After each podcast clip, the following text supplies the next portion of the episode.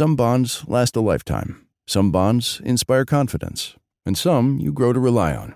These are the bonds worth investing in. For nearly 50 years, PIMCO has reinvented fixed income to create opportunities for investors in every market environment. So no matter what happens, you can build the bonds that mean the most to you. PIMCO, a global leader in active fixed income. Learn more at pimco.com/bonds. All investments contain risk and may lose value. Consult your investment professional before investing. My mission is simple, to make you money. I'm here to level the playing field for all investors. There's always a bull market somewhere, and I promise to help you find it. Mad Money starts now. Hey, I'm Kramer. Welcome to Mad Money. Welcome to Kramerica. Other people want to make friends. I'm just trying to make you some money. My job, not just to entertain, but to educate, teach, put it in context. Call me, 1-800-743-CNBC. Tweet at Jim Cramer. Repeat after me. We got too negative. Again, we were blinded by all the talk about how China was about to lower the boom on us this weekend. We were blinkered to the possibility that our international stocks could mount a comeback. There was a widespread sense that today had to be a bloodbath. And that's why so many people were surprised by the big bounce this morning. Dow up 440 points at its peak before going on to close up just 46 points. S&P climbing 0.33%, Nasdaq rising 0.51%. Now, this was a powerful reminder that there's always a better time to sell than right into the teeth of a major sell-off like Friday. Of course, the jubilation couldn't last. We gave up most of our gains when we learned about the FBI raid on President Trump's lawyer's office, Michael Cohen. But the point stands. After the opening today, you know we got too negative Friday. If you wanted to sell, your chance came this morning during the rally, not Friday during the freakout. We've got to learn some discipline here, people. Look, this market is crazy, but this morning we saw how a series of unexpected positives can send stocks soaring, and that's worth keeping in mind now that the Mueller investigation is making things even more chaotic, and we have to keep checking the Twitter wire. All right, I want to start with what happened last night because I think it's really emblematic of what I'm talking about. Now, going to the weekend, we figured that President Trump's surprised everyone, perhaps including his own team, by saying it may be time to hit China with an additional $100 billion in tariffs. The consensus was the Chinese would retaliate on Sunday evening. Oh, come on, tell me you didn't think that. People were terrified, including yours truly. I was checking the papers, the wires, the net to see what the Chinese would do to us. I told my wife we couldn't go out. We had to watch for what China might do because so many people were expecting that it could cause a crash if they got belligerent. On Friday, I saw big shorts being put on Apple at the bell, which has become the bulls' number one worry. If the People's Republic slaps a tariff on the iPhone or even suggests a boycott, it would devastate our market. Why? Because Apple stock is so darn big. But what actually happened? The Chinese pressured the North Koreans to disarm by banning the export of anything that could be weaponized. Rather than the escalation like so many feared, China offered President Trump an olive branch, although I'm the only one saying that, but I don't care because I think I'm right. No wonder the future started climbing Sunday. No wonder Apple stock got caught on fire today. Friday was the wrong moment to sell. That's my takeaway here. You got a much better chance this morning if you really want it out. And look, that's just the tip of the iceberg. We got too negative about takeovers. We assumed all this uncertainty would put an end to the urge to merge, right? No, just when we written off M&A entirely, Novartis buys Avexis for $8.7 billion. No one even heard, well, few had heard of Avexis until this morning. What makes this deal so stunning, besides the fact that the price tag was 88% higher than where the stock closed on Friday? Simple. Avexis is working on a drug for a thing called spinal muscular atrophy. It's an often fatal disease, sometimes known as floppy baby syndrome. Yet there's already a successful drug for this disease in the market, which did almost $1 billion in sales last year for Biogen. That's right, Novartis is shelling out a fortune to acquire a company that many investors had given up on. Do you know a year and a half ago, the internal pessimists at Citron Research started covering Avexis with a $5 price target, calling it the next biotech blow-up. After the $94 bump today, it's now at $210. I don't think it's going to see $5 anytime soon. But Citron actually raised some reasonable points when it wrote it up. The drug Novartis covets doesn't have a big addressable market. It's not even an unmet need because there's already a competing product out there. Nevertheless, Novartis believed in Avexis, and that's all that mattered. Game, set, match. Suddenly, biotech, which had been among the worst of the sectors out there, justifiably came roaring back with a vengeance. Hey, speaking of drugs, last week's Merck's big anti-cancer drug, Keytruda, it had a huge setback when one of its clinical trials failed to meet its primary endpoint. I warned that there are so many combinations of Keytruda and other drugs in the works. Don't get discouraged. Don't get disheartened. Sure enough, today, Merck announced that Keytruda had great success against non-small cell lung cancer, and that is fantastic news for the sufferers of this terrible disease. Stocks soared nearly 3 points, ignited a rally in the moribund big pharma cohort. What else? All right, did we get too negative on FANG or what? Facebook's Mark Zuckerberg went to Capitol Hill today and prepped for his two-day testimony about what his company actually does with your data. Many of us were worried that Zuckerberg will blow it by not sticking to the script. And the script is, I apologize, I'm sorry. And then, I apologize, I'm the worst, and I'm sorry. But this morning, Facebook told us it's setting up an independent audit with inspectors from both sides of the aisle to look at what the company's doing. Now, that's not as good as appointing an independent internal prosecutor like the NFL did for Deflategate. And by the way, that's the gold standard, but it's a start. Oh, and two different Wall Street firms confirmed that Facebook still hasn't seen any actual earnings per share fallout.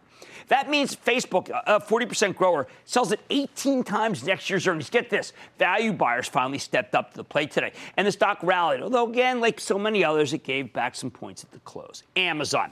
President didn't tweet about it, so was able to inch higher, although it was up big at the opening. And I've got to tell you, Netflix and Alphabet, they got no Chinese exposure, and neither are any negative headlines I could see today. Well, Alphabet, unfortunately, is always one step ahead of the regulatory posse. Still, FANG was pronounced dead on Friday again. And today, FANG played Lazarus. Again. Lazarus being, rose up from the dead. You can Google it. Talk about being too negative. The oil stocks have been going up with crude drifting lower.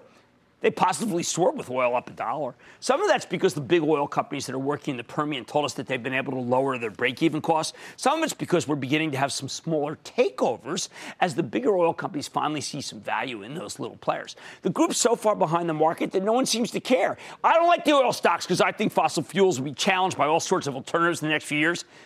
But I guess they've been walloped enough.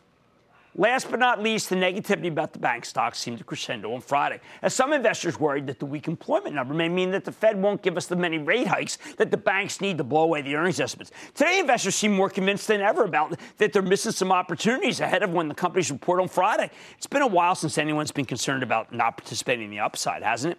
Sure, again, I'm telling you, most of the gains evaporated late this afternoon. But the fact remains, people expected today to be a bloodbath. You, me, everybody I know. And it was anything but. Can you imagine if this FBI raid had happened on any other day? We would have been obliterated. Here's the bottom line. President Trump's trade dispute with China is not the be-all and end-all of this market. I think there's simply been a vacuum of news about actual earnings and takeovers. So the endless negatives from Washington were allowed to take center stage. Now that earnings season is almost upon us, we can start to focus on individual companies again and their worth. And boy, I can't wait. So one more time, repeat after me, we got too negative Friday. And if you really want it out, the market always gives you a better time to sell. And I believe longer-term investors will be rewarded by holding on. And yes, as I said, for about, 20,000 Dow points, staying the course. Brian in Connecticut. Brian. Jim, I have held First Cash for quite a while. It's been very good to me. Should I stay with it or should I break it off? Break off the relationship. Break off the relationship. It sounds like a love story here. The porn story is intact. I've liked the porn story for a long time. It's a way for people to make do. It's kind of trades with the dollar stores, and those have been all really good. So, no, I don't think there's a need to exit. How about Marshall in Vermont? We hardly get calls from Vermont. Marshall. Hi, Jim. This is Marshall calling again from Burlington, Vermont. How are you? Okay. Oh, I'm good. How about you? It's been ages since I've been there. What's going on? It's great up here. So my question is in regards to the potential merger between CBS and Viacom. So CBS stock has been on a downward slide for the past year. Would a merger with Viacom help to turn things around for CBS? I got to tell you, Marshall, after listening to my partner David Faber this morning talk about a potential deal, I have to tell you, I don't like it. I don't like CBS. By the way, I do like Verifone, which got a bid this very evening. How do you like that? There are bids. People have to stop being so negative, and we did get too negative on Friday. And that's a killer when it comes to making money. People were blind to opportunity. Please don't be that way. If you look at companies as actual companies instead of an S&P, good things can still happen. On Mad Money tonight, with so much worry over potential trade war, I'm pointing out the sectors that could hold up as Chinese tensions stay with us. Then the masters may have come and gone. But could an investment in the golf space be a hole-in-one for your portfolio? I'm hitting the links to find out. Magellan Midstream Partners has been struggling lately like the rest of its cohort. But I will sit down with the CEO, see where the company and that industry stands. So stick with Kramer. Don't miss a second of Mad Money. Follow @JimKramer on Twitter. Have a question? Tweet Kramer. #MadTweets. Send Jim an email to madmoney@cnbc.com or give us a call at 1-800-743-CNBC. Miss something? Head to madmoney.cnbc.com.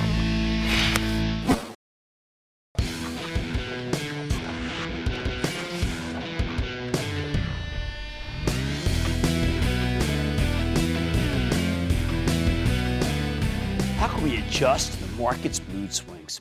Last week it was trade war. Every stock is finished. This is the end.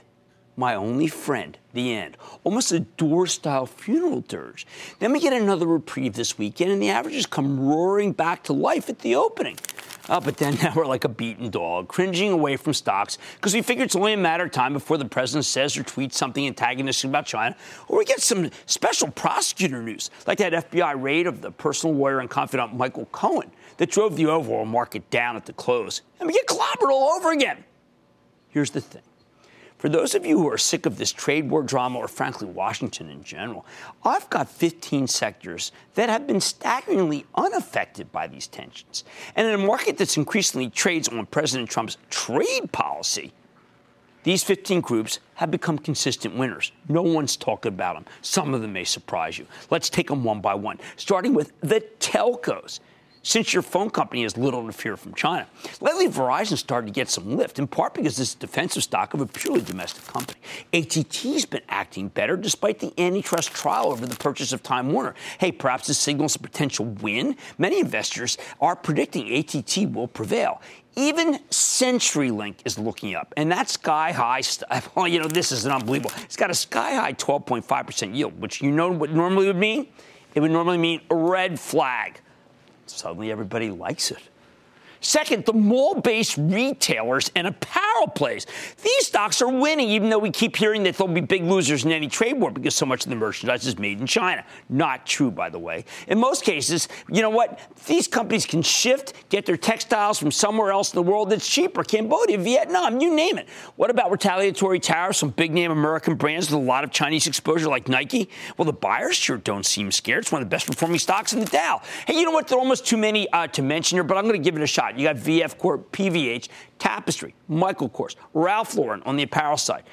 Strongest stock I can find in the book, Abercrombie. American Eagle looks great. The dollar stores are doing well. The dollar stores, you ever go in there? The whole stuff seems to be from China. While Home Depot, Lowe's, Walmart, and Costco stocks trade like they are based in China. They're terrible. Many of the big boys are doing fabulously. I like Macy's on this, still a little bit of a decline today. Dillard's, Ross Stores, Burlington, TJX on a little bit of a decline. Kohl's, which we've been telling ActionAlertsPlus.com club members they should be buying. We're going to reiterate that on Thursday morning's club call. Even though the stock's up 60%, yeah, retail's that good. Matt Boss from J.P. Morgan, great piece today about how the numbers are coming in better than expected. Third, the cloud kings. Until Friday, Adobe, Red Hat, Splunk, and Salesforce had all been pretty remarkable. ServiceNow looks a little stalled, but it's still doing much better than the hardware or social media plays, though the weakness of the latter has nothing to do with China. Now, these stocks all came back to life today, particularly at the opening. They remain the best tech plays in town. A lot of them were able to withstand the Michael Cohen sell-off in the last hour. That's what I'm calling it, by the way. Here's another group that seems immune to everything. Cell towers. Crown Castle, American Tower, SBA Communications. Their stocks are worth buying into any major market-wide sell-off. While some of them have international exposure, like American, the demand for bandwidth is so great that it trumps any trade war fears. Plus, the Justice Department just doesn't have any appetite for consolidation among the telcos, which means they all need more towers. Fifth, This group is extraordinary. Health insurers and hospitals. Anthem and Humana look terrific. Centene, how do you like that? Michael Neidorff. United Health, they stand out like beacons whenever the market gets hit. They're totally domestic, and I think their numbers are too low. I mean, that's why we own UNH for the charitable trust. Another one I'm going to be talking about. I think the decline at the bell today is eminently viable for UNH. Hospital side, Tenet and HCA, they look fabulous. They got nothing to do with China. Let the market knock them down and then pick some up into weakness. 6. I can't believe I'm saying this. The domestic oils are hanging in there. I think Marathon Oil, Hess, Pioneer, Anadarko, hey, Conoco, best places to be. Aside from those stocks, I don't particularly care for the oils anymore. Too many younger portfolio managers who believe the future's electric regard this industry as the equivalent of big tobacco. But you know what? They've got winners. And by the way, my friend Pete Najarian talked about them this morning on Halftime Report. Wow, pretty compelling. Next up, even better than the oils are the oil refiners. Boy, they're coming on strong. No exposure to China whatsoever. Huge beneficiaries of the Permian oil glut. This is a remarkable time for Marathon, Pete, Valero, Holly, Frontier. I think you can buy them right now, but a Chinese-induced downturn would be even better. 8th, oh my God, I can't get real estate investment trusts. Can you believe us? They're bottoming. Now, some of that's because interest rates are no longer surging higher, but I also think they're beneficiaries of the fact that they're all domestic. Everything from the mall REITs, apartment REITs, I can't believe the mall REITs, but I'm saying it all here, people. Home care REITs are doing better. They're bottoming. When the Chinese trade issues surfaced and interest rates started going lower, making these higher yielders more attractive, people started grabbing them. 9th, with rates down, the utilities are working. Doesn't matter which ones, as long as they have no affiliation with master limited partnerships. I want you to take a look at Con Ed. I want you to look at American Electric Power, two of my favorites. First Energy has awful finances, but look at that stock. I'm not recommending it. Now, I have been partial to CMS, NRG, and Fuego. 10th group, the restaurants. Weren't they supposed to be so bad? You know, higher wage costs, higher commodity costs. I don't know. A few weeks ago, people started buying them. You saw Cheesecake Factory and Cracker Barrel do well. Brinker do well. I think Chipotle has obviously bottomed. Wendy's, we had on the show, having a grand season. Darden's looking up even after what I view as a ridiculous overreaction to a conservative forecast. I think managers simply wanted to underpromise. Even Sonic, which reported a terrible quarter, is getting some lift. Despite the worries about labor and commodity costs, the domestic restaurants are one of the best places to be. Hey, by the way, speaking of restaurants but not domestic, McDonald's doesn't have much real Chinese exposure. They offloaded it. It bottomed 4 weeks ago. 11th winner, and we get a lot of upgrades here, the brokerage stocks. Now, they shouldn't be doing this well, but they are. And they're led by E-Trade and Ameritrade. Hey, you know what? I'm throwing in Morgan Stanley and Goldman Sachs, too. I've been buying the latter, by the way, for the Charitable Trust. This group does very well when the Fed raises rates, and more people are trading than people thought. Can you imagine? Number 12. The cybersecurity stocks are natural hedges against China, North Korea, and Russia, the big three state sponsors of cyber terrorism. Your best bets, Fortinet, and longtime Kramer fave, Proofpoint. But you also have my permission to speculate on a turnaround at FireEye after we interviewed the CEO when we were in San Francisco. You know, we got some viable weakness in the stock of Palo Alto Networks at the closing hours of the session. 13th group.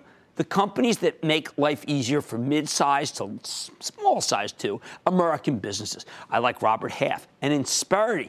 ADP looks good. I wouldn't rule out Paychex because the last quarter really wasn't that terrible.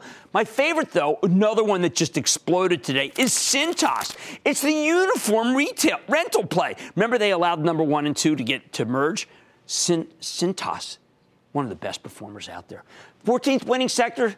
The home builders. These have all come roaring back ever since Lennar said the job market is so good that it can triumph over fears of higher interest rates. But you know what? China fears make rates go down, which causes money managers to buy the home builders. Not only are they increasingly immune to these trade wars, I mean, the stocks actually benefit from them. Oh, we don't build any houses in China, just in case you think that, well, something could be wonky there. Finally, best for last, anything military. I like Raytheon as the best pure play on rising geopolitical tensions. Harris Works, Northrop Grumman, even Lockheed Martin is coming back despite criticism about the cost overruns for the F-35 Joint Strike Fighter. General Dynamics, they got a little too much luxury aircraft. Not there for that. Now, many other groups have more mixed performance with some good and some bad, like the consumer packaged goods, the insurers, the financial tech plays. I see some bottoming in many of these, although nothing rallying hard enough and not enough staying power. But stay tuned. This is an incredible bottom line. The vast majority of stocks in these 15 sectors simply don't stay down after they're hit by waves of China-related selling or anything negative about President Trump. These all are under-owned sectors. They all go down big every time we get a large S&P 500 sell-off. But unlike so many other companies, though, they'll be going down for no fundamental reason, which is why you can actually buy them into weakness, like we had in the last hour of today's trading. Look at these. You're going to hear a lot about them from me in the coming weeks. Much more Mad Money ahead, including my take on the money behind the Masters. I'll tell you which golf stocks could be worth holding on to. Then my exclusive with the CEO of Magellan Midstream. The stock looked to be prime position to profit under President Trump, but it's down over 10% so far this year. What's ahead for the company? And in the second time in a week, Larry Kudlow sued jittery markets. I'll reveal my takeaways after sitting down with my old friend, Larry Kudlow. So stick with Kramer.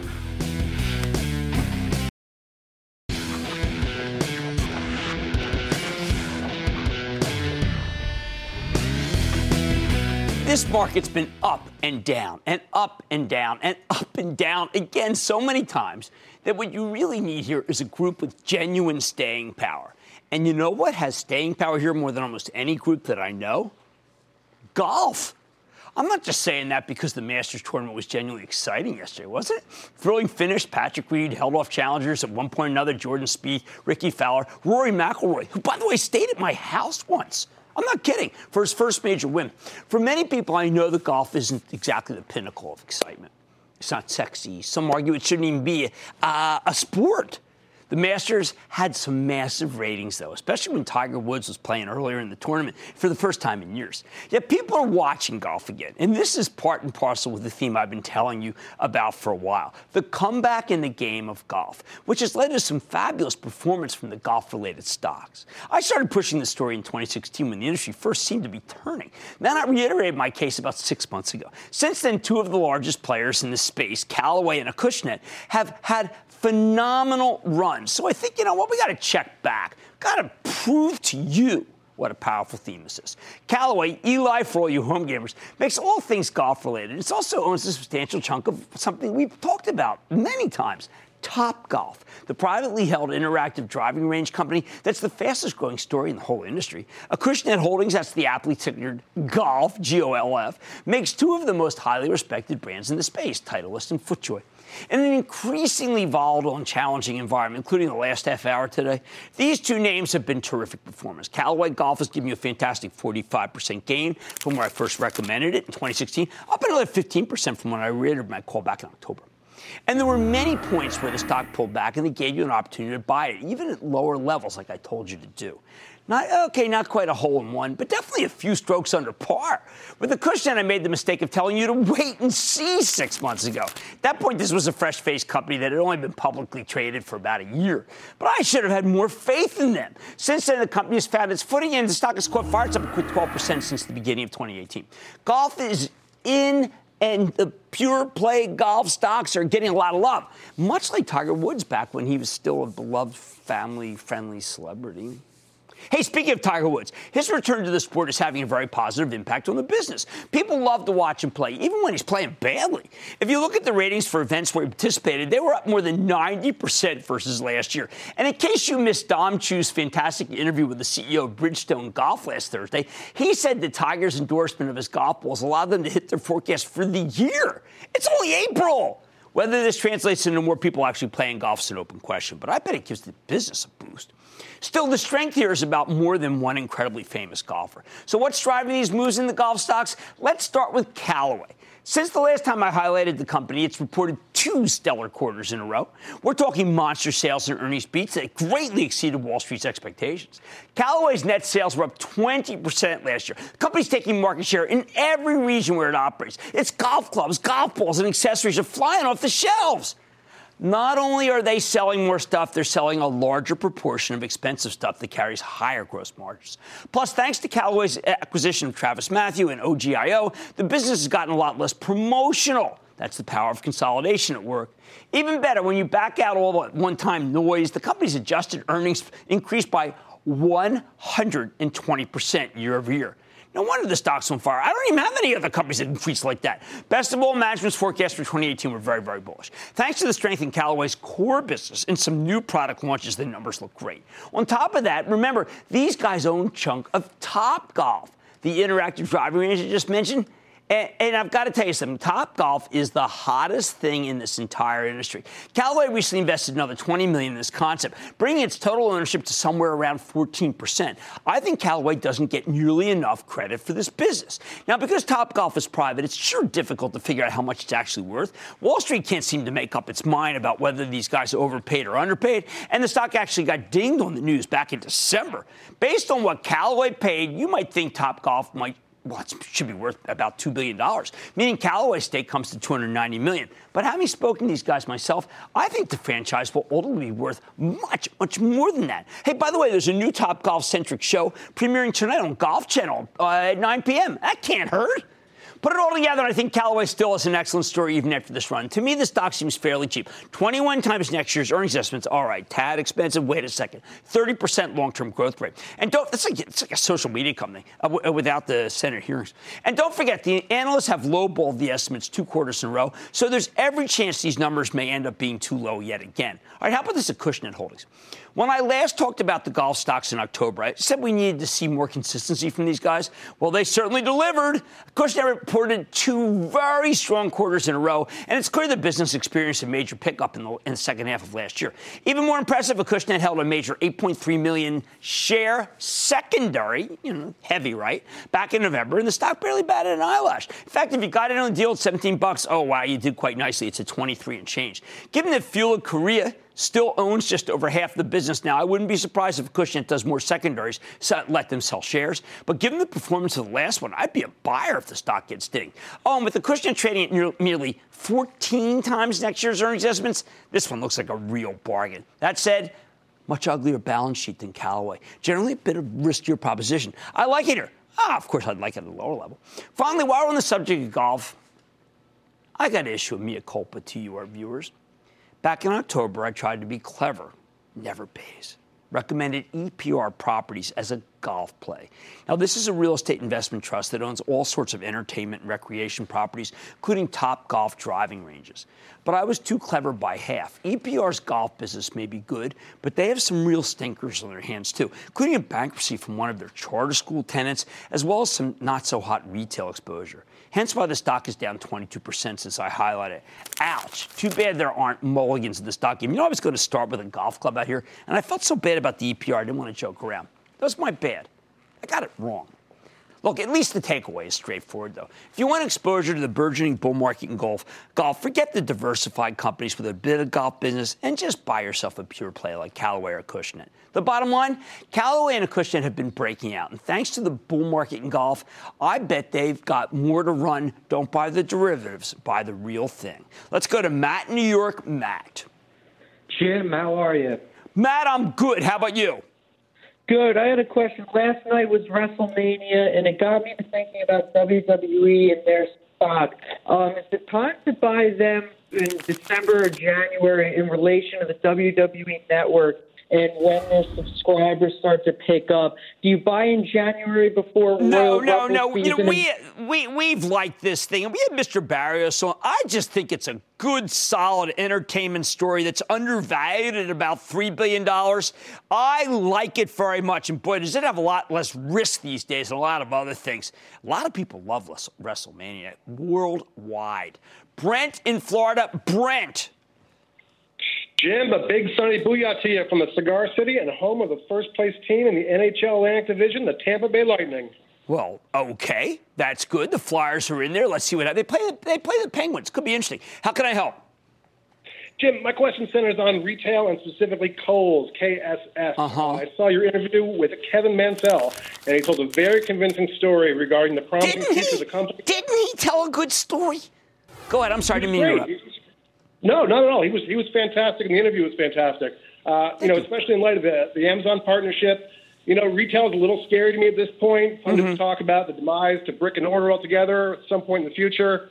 Having said that, I like Kohl's. Their stores appeal to a large demographic. Right. Good fundamentals, good dividend payer. The stock is leveled off. Where are we going from here? Okay, I think Kohl's with almost 4% yield. I've been telling members of ActionAlertsPlus.com club, I'm going to say it again on my 11:30 comp school on Thursday. This is a story that is still early. I know when something's up 60%, you say I missed it, but it should never have been down that much. I like the story, and I like the Amazon tie-up. All right, like it when I talk birdie to you? Golf plays are terrific. Oh, come on. And I think Callaway and Acushnet could help you score and have room to run. Much more Mad Money ahead, including my exclusive with a very challenged stock, very challenged industry, but a good company. CEO of Magellan Midstream. After a tough start to the year, could the company's stock be turning? Then, miss my reunion with my old pal Larry Kudlow? Don't worry, I'm revealing my key takeaways from our talk this morning. And all your calls, rapid fire, tonight's edition of the Lightning Round. So stick with Kramer.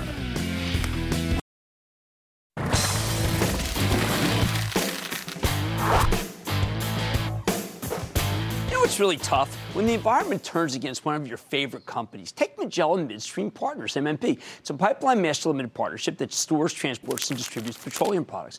Last month, the Federal Energy Regulatory Commission, a real head-scratcher, made a tax ruling that's going to hurt many pipeline MLPs. And while Magellan said this ruling would be immaterial, the market had concerns about it. Investors are worried this ruling is going to make it more difficult for MLPs to raise their distributions. And for many investors, that's what these stocks are about. On top of that, a few weeks ago, Magellan announced that they won't be moving ahead with the construction of a new oil pipeline in Texas because there wasn't enough demand from shippers. That really surprised me, given that this is supposed to connect the red-hot Permian Basin to the Gulf Coast. If not going to build the pipeline, well, let's say as rapidly as we expected, maybe there's not enough demand, so the stock should be less attractive. Is that true? Well, both caused the stock to get whacked.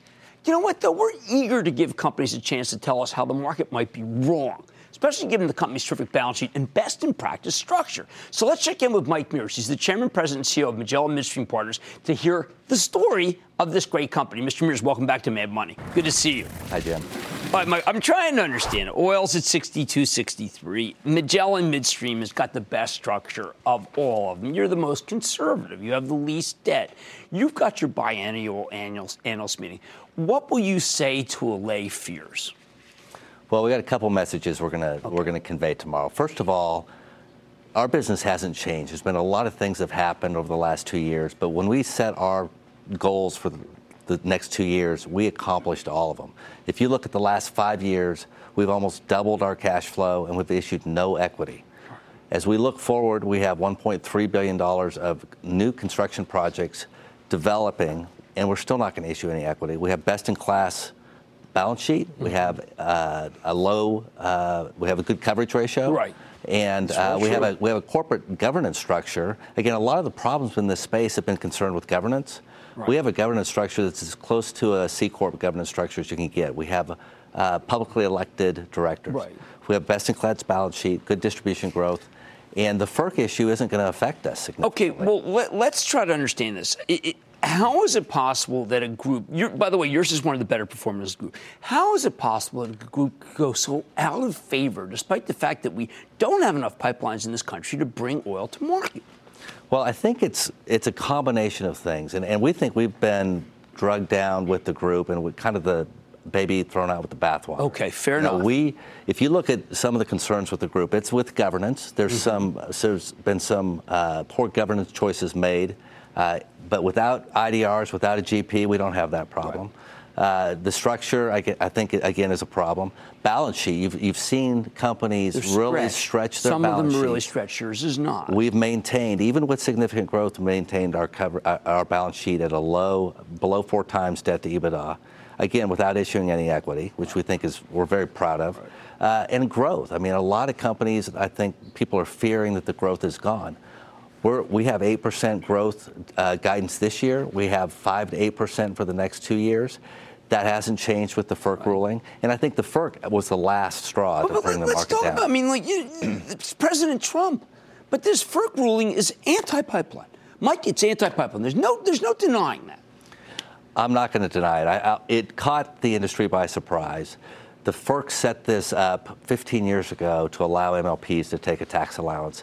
They changed that with this ruling. No one saw this coming, and so now there's been a significant, and the market didn't see it coming. Right. And so there's a significant negative bias. Can it be reversed, Mike? There's a chance it can be reversed. Nothing like this happens quick with the firm. Right. You know, we think there's some very good arguments why this is the wrong decision. Mm-hmm. But even if it's not reversed, its impact on Magellan is going to be minimal. Couldn't you still have the same posture about raising your distribution with or without the FERC ruling? Or does this curtail growth in joint ventures that we were looking for? Absolutely not. Our guidance is not changed at all. We don't anticipate having to drop our rates at all, certainly for the next 2 years. And then after that, we think if there is any drop, it's going to be very minimal. And so we're not concerned with the FERC ruling.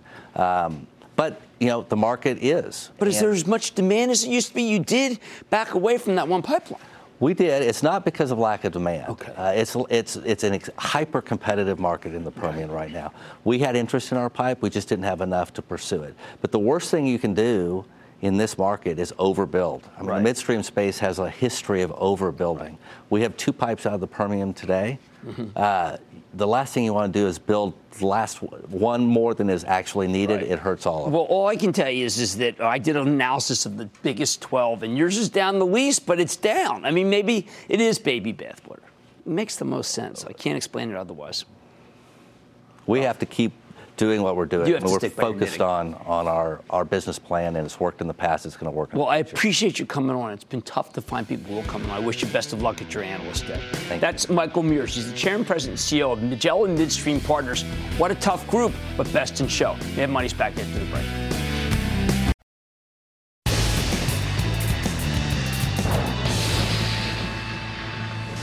It is time.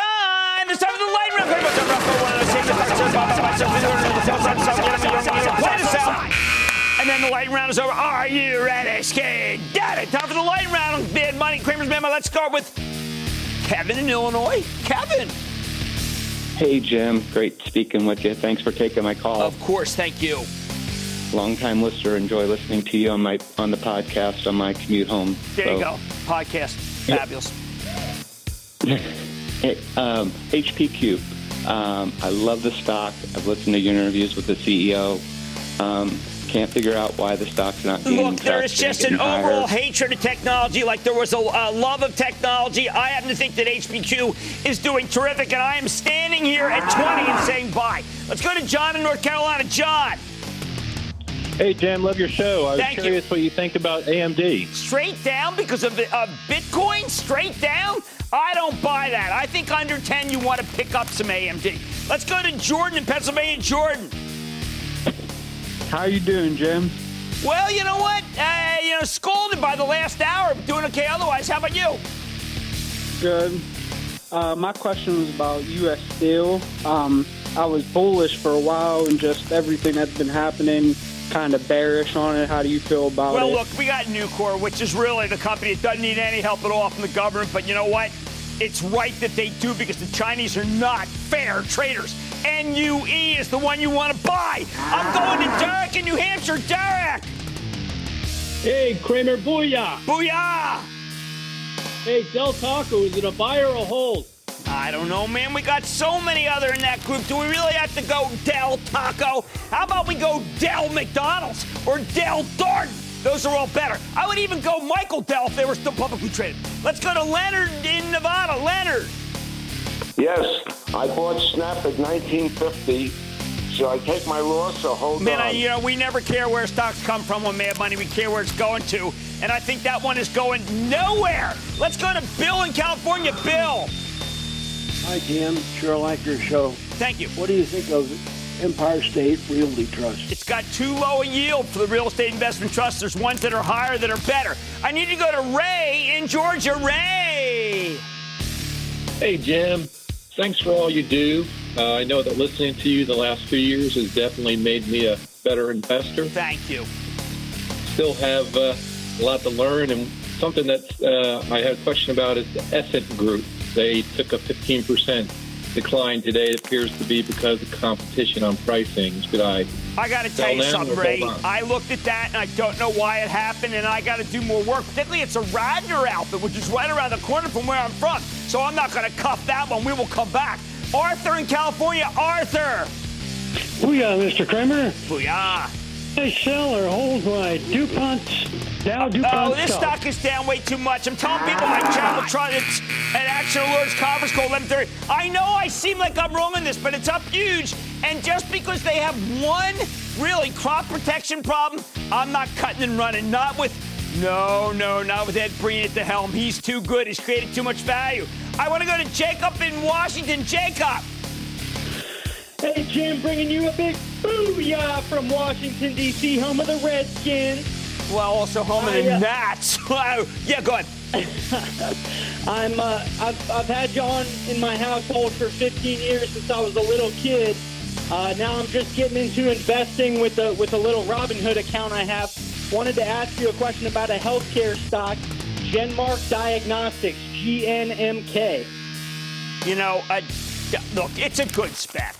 It's just that it's not my cup of tea. I mean, there's nothing the matter with speculating, though, as long as you remember, don't put a lot of money that you may need into that stock. And that, ladies and gentlemen, conclusion of the Lightning Round. The Lightning Round is sponsored by TD Ameritrade.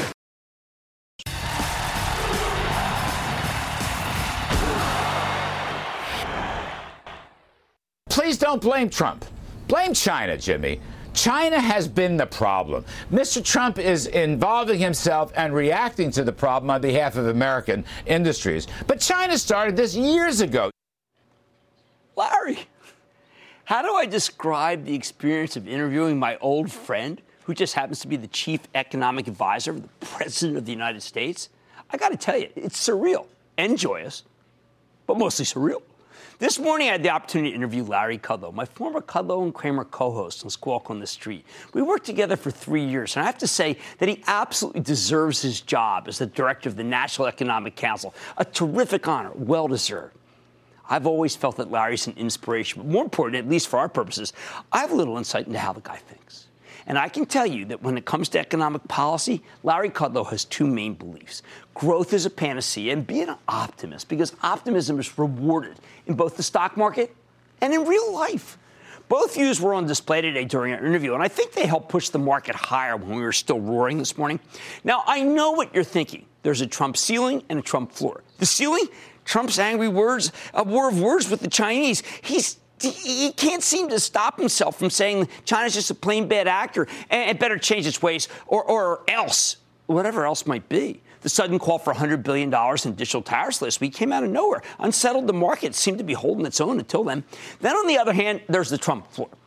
That floor amounts to Larry Kudlow coming on air and reminding us that nothing's a done deal and that there's still ongoing negotiations.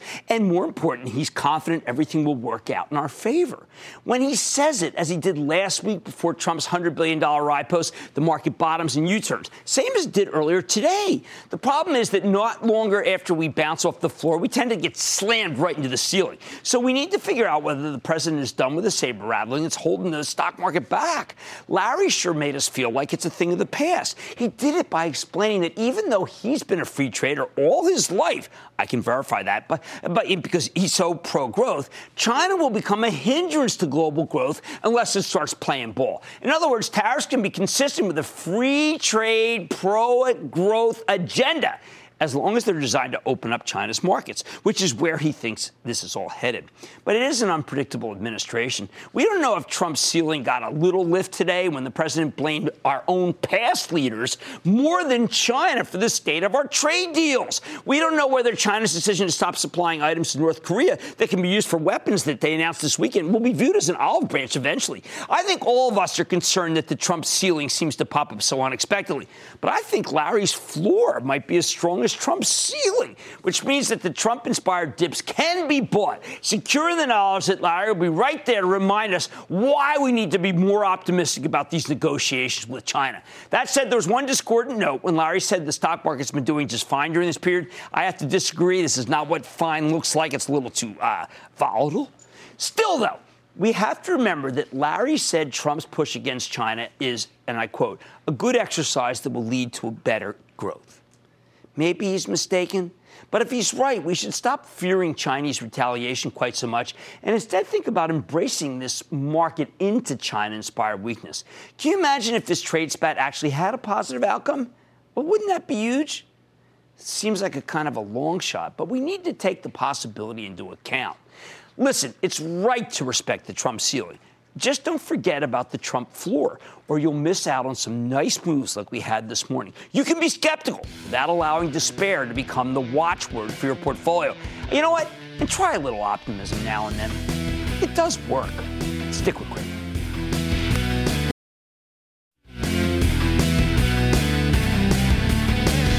Curious reversal at the end of the day, but you know, I got to tell you something. Tomorrow is Facebook Day, and we are going to be glued to Zuckerberg to see what he's going to say. Stock trading down and after hours off a very interesting fast money chart. But you know what? Who knows what's going to happen, right? I can't wait to see the testimony. Like I said, there's always a bull market somewhere. I promise I'll find it just for you right here on Mad Money. I'm Jim Cramer, and I will see you tomorrow. CNBC's Workforce Executive Council is a premier group of C-suite human resources executives from leading companies across the country. It offers a members-only portal and chat, plus exclusive industry contact, with access to breaking news calls and digital networking experiences. The network and resources HR leaders need now. Apply to the Workforce Executive Council at cnbccouncils.com/WEC.